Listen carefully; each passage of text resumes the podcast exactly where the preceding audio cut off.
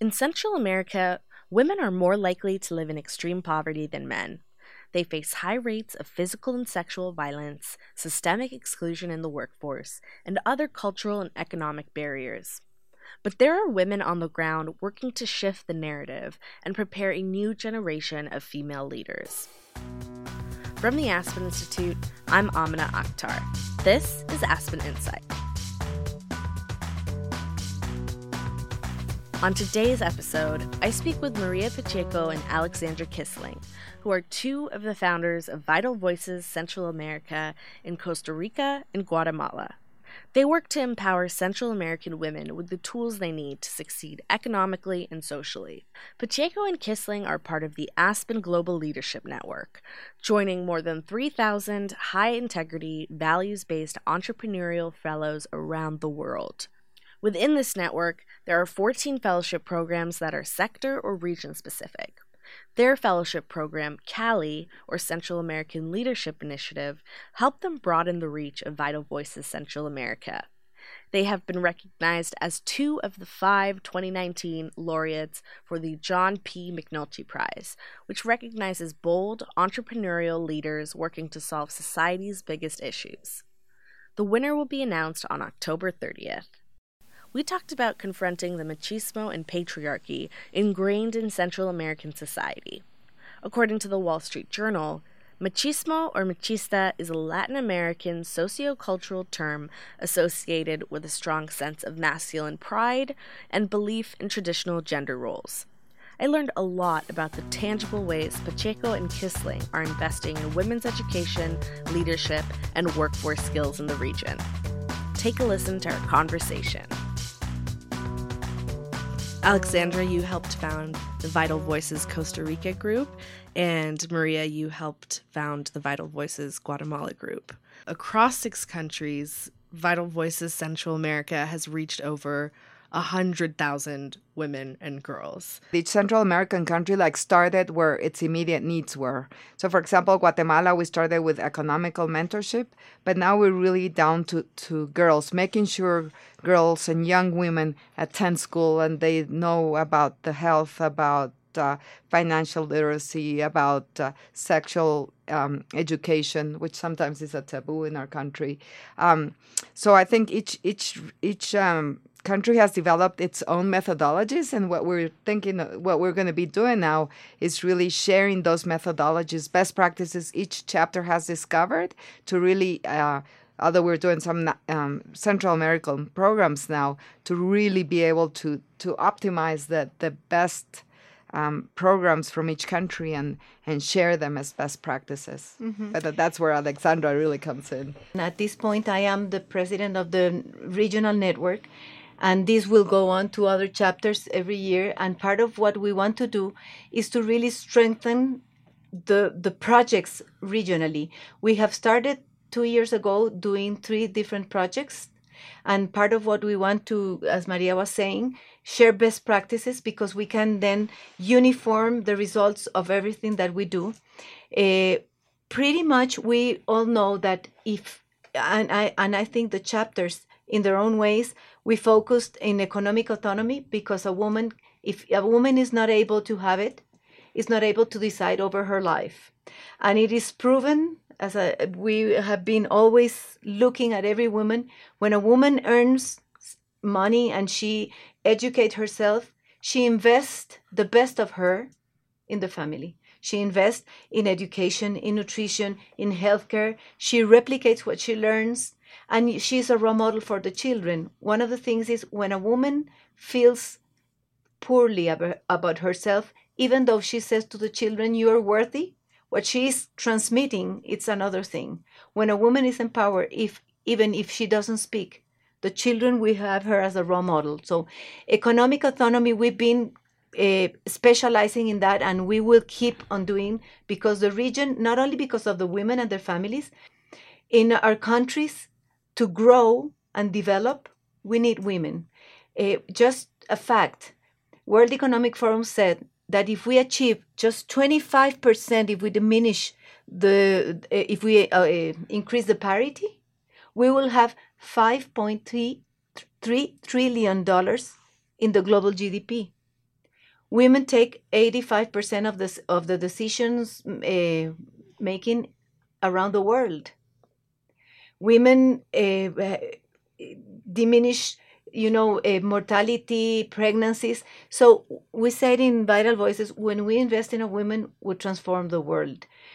So the next thing i think and we've been talking about is the have developing mentoring in politics because that's the other great thing. First is uh, create wealth and, and businesses for them to be able to have economic autonomy. But the second thing to really scale up is to take women into the public policies because pu- public policies have been a male dominated area and we need the the the view of a woman there of many many women in in politics yeah, because that's where the big decisions are made, right? so, so yeah, this um, politics things, and we're talking with Madam Secretary Albright uh, yesterday, and um, so there's best practices we could also start learning, and I think this McNulty um, laureate is allowing us to make those alliances and partnerships with people that can really mentor us as Central American Vital Voices what to do and how to scale. Because so there's there's best practices there that I think we want to take into the region, like Lana, who does the youth councils because then you know after the girls clubs and and and circle of friends for example that in guatemala we're doing if girls by the time they're 15 they can choose you know whether you know um like uh, local government or entrepreneurship and, and get a little better at that. When we get them as adults, then they will be better politicians or better business people. So I think for us here, it's seeing what gaps are we missing in these methodologies to really be able to have from six year old girls to to you know formal business women um, into politics and into really being part of the of the development and and and becoming prosperous of, of the region. And, and just to add another thing, while I was listening to Maria, is that one of the greatest problems we have in Latin America, in Central America, is the informality mm-hmm. in the mm-hmm. work of women. Mm-hmm. So this is something that we also are trying to tackle because they might ha- start the businesses, but in the informality they lose a lot of things that they need to have. So another big goal is how to bring more women into formality. Following your point, for example, in Guatemala, only two out of uh, 10 people are in the formal economy. So that means only two out of 10 people pay taxes that have to serve 10 out of 10 people. Mm-hmm. So that's why we don't have health, we don't have education, we don't have many things. So, so when women become formal, and we can go from two out of 10 to eight or nine out of 10 paying taxes and and then those women not only will contribute but they also will have a voice because they know the politicians have to respond to them because they're mm-hmm. also paying taxes so the social audit becomes more powerful mm-hmm.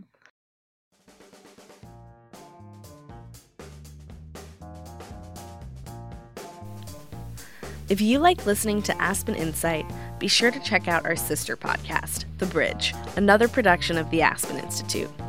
The Bridge podcast brings together wise women from different generations and geographies in conversation about leadership, sex, activism, and other burning topics in today's society. Hear from guests like Dr. Ruth Westheimer and Molly Fischer from The Cut on Tuesdays, who discuss the changing attitudes towards sex in an era of technology. To tune in, download The Bridge on your favorite podcast provider today. Now back to the show.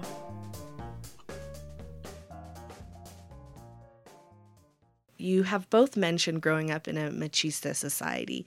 When was the first time you recognized that and thought, oh, I'm going to have to work two, three, four times harder than the average male next to me? Well, you know, it's hard to say because eh, if I treasure my family very much. The values and the examples that my father and my mother set for me were very high. But I have to say that uh, in my house, um, we were treated differently in the sense when my brothers uh, were to college, they were sent to the United States. My sister and I, we were sent one year to Europe and then come back and stay in Costa Rica. And, you know, that was a difference. And, you know, the household work was normally that women would stand up and do things. So even though it, it, sounds small because we all got studies, we all got to travel, but you could see those differences. That that's when it started for me. And uh, contrary, when I got married, my husband was very female oriented, so eh, he supported me in every single thing I did. So, but it was started in home, and then the other thing is very important, and and this is keen for what sometimes women feel threat is the insecurity that you feel walking down the streets. In Costa Rica, you you feel there's a lot of sexual harassment, so sometimes that is very uncomfortable. And even though when you do business, you know, when you sit at a table in the beginning, you, you say something, and two, three times after a man says the same thing, and everybody keeps remembering what the man said and not what the women. Little things like that. Not in my case, not big ones. But when you start working with women, then you see a whole other universe. I remember even I had a family that the the husband came and said, "I need to come here to see what you're doing with the with my wife because, but in the in the good sense because we were in a crisis. I she wasn't happy with her job. I was I was struggling with which job should I take. The whole family was feeling it, and since she started the program, she took decisions. It was uh, something out of her business. She took uh, business decisions to move the business to a better place. The the pharmacy start getting better, and the husband resigned her job and start uh, working with her. And all of a sudden, he said, "I need to understand what you do because our family was in hell and now we are in heaven." Things like that, you see. And you see also, you know, machistas husbands that really limit their potential. How do you challenge that when you have one of those husbands come in and he just doesn't understand? Well, I, I told you what we did that time. The other thing we have some uh, partners now, male partners that are, and we are developing workshops, masculinity workshops, where we invite men and men from our programs to to be able to explore a different uh, perspective. What advice do you both have for women who are struggling to put themselves forward in a male dominated space? It's it's interesting but because you see and, and now for instance uh, in Costa Rica more women are graduating with better uh, grades than men. Um, they are better prepared in many many ways but women feel in when they are in a male dominated area definitely they feel insecure. They they they feel eh, they become timid and they don't sit at the table with the same confidence and trust when they are in a female in, environment. Um, and that's why one of the first things we started when we started the work in mentoring was to start building that confidence and trust from within. Because i see that when a woman is able to see those blind spots that she do- is not able to see, a mentor will will reflect the talents and the the good things that a woman have that that woman would not recognize. So leadership starts from within, from knowing what talents do you have, what are you here for, what do you want in life, and although it sounds you know very logic it's not that logic for women because of the environment that we have grown we have grown in a in a, a place where we have stereotypes those stereotypes divide the labor in what roles women have to play what roles men have to play and you know women have the and it is very interesting because women have the responsibility now over the household and the t- caring of the children and the old people. But now women also, because of the economies, have to go out and work. So they have double shifts. They spend three more times uh, hours doing household chores than men, and this is this is what's creating a lot of the problem and limiting their way to go up in their works.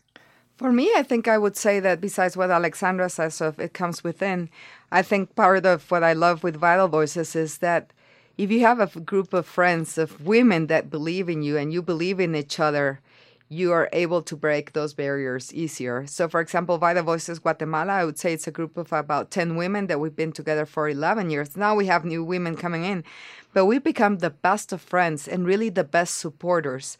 And I think in a machista society, the bad thing is not just that men don't support women, it's that women don't support women.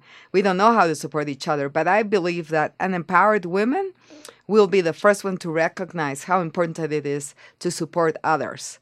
So I would say surround yourself by by women that you will, you know, support each other and go through things. And I think now we're seeing in Vital Voices, we've also had the first men that have supported us are Cali Fellows. So, for example, in Guatemala, uh, it was Cali Fellows that invited me to be part of Fundesa, a think tank. It's Cali Fellows that have open spaces for us.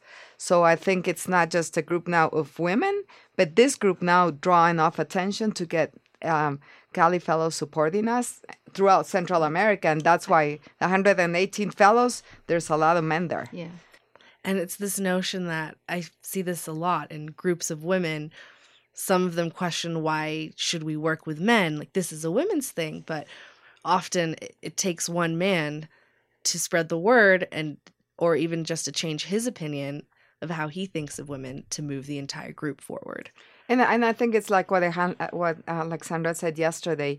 I think this women's issue is not just because of women. I think when we recognize that women are 50% of our region and they have not been given the same opportunities, I think it's up to men and women to make sure women um, can fill, fulfill their potential, get the education, get the resources so they can also contribute to the development, the economic development, and, and the overall well-being wealth um, well-being of, of our countries. So i think it's you know men and women supporting women that don't have opportunities so they can explode their potential and that's good for everybody. It's it's good business but it's it's human rights. I mean it's it's really making humanity better this women's issue. I want to ask what you guys felt like when you found out you were going to be mcnulty prize laureates well, it was an incredible feeling, especially because we apply because we felt that there was especially a, um, a, a, a very a fellow work. You know it was not just about maria and myself but the effort that we'd been doing in continuously over the last 10 years.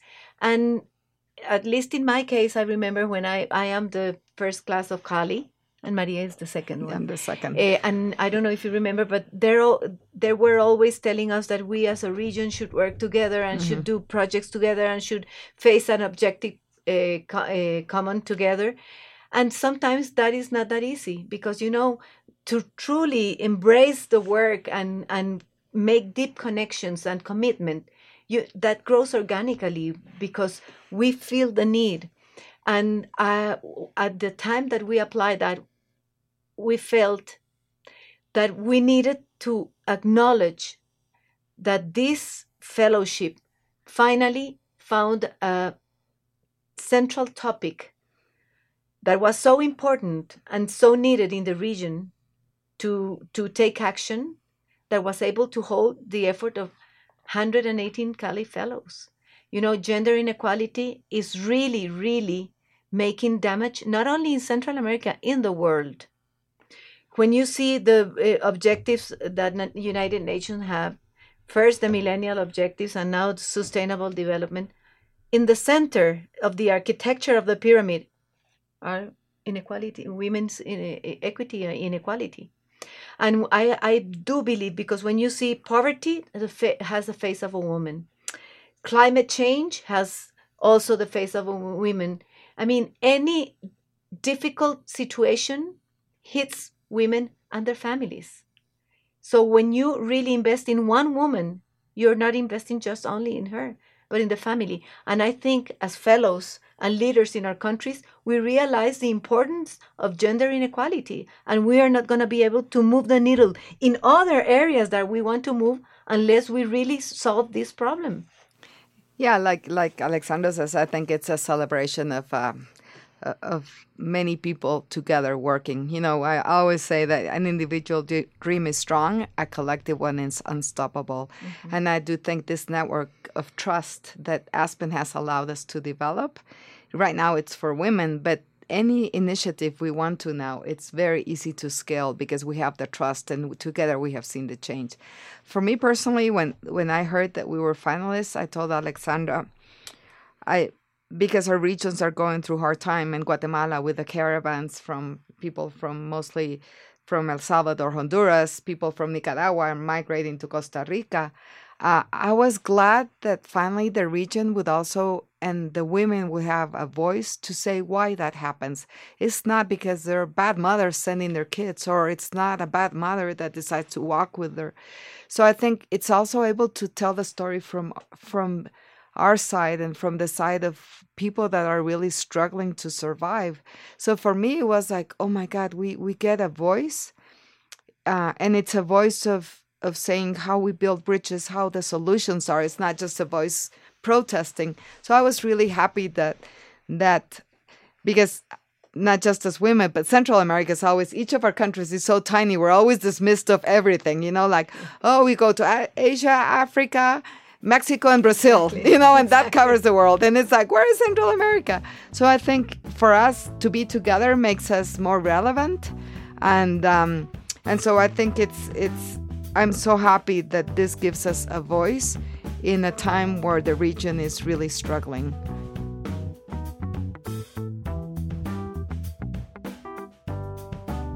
If you'd like to learn more about the McNulty Laureate Program, go to mcnultyfound.org. If you'd like to learn more about the Aspen Global Leadership Network, head to agln.aspeninstitute.org. On the next episode, I'll be talking to Secretary Madeleine Albright about her time in government, the rules she has when she teaches at Georgetown University, and even how she stores her coveted brooch collection. Thank you to my colleagues who made this episode possible. Hisham Abdulhamid, Ben Berliner, Samantha Cherry, Phil Haviliana, Shireen Matthews, Aaron Myers, and Erica Van Boxtel. Subscribe to us on your favorite podcast app and follow at Aspen Institute on Twitter and Instagram to stay up to date with our work. Thanks for listening.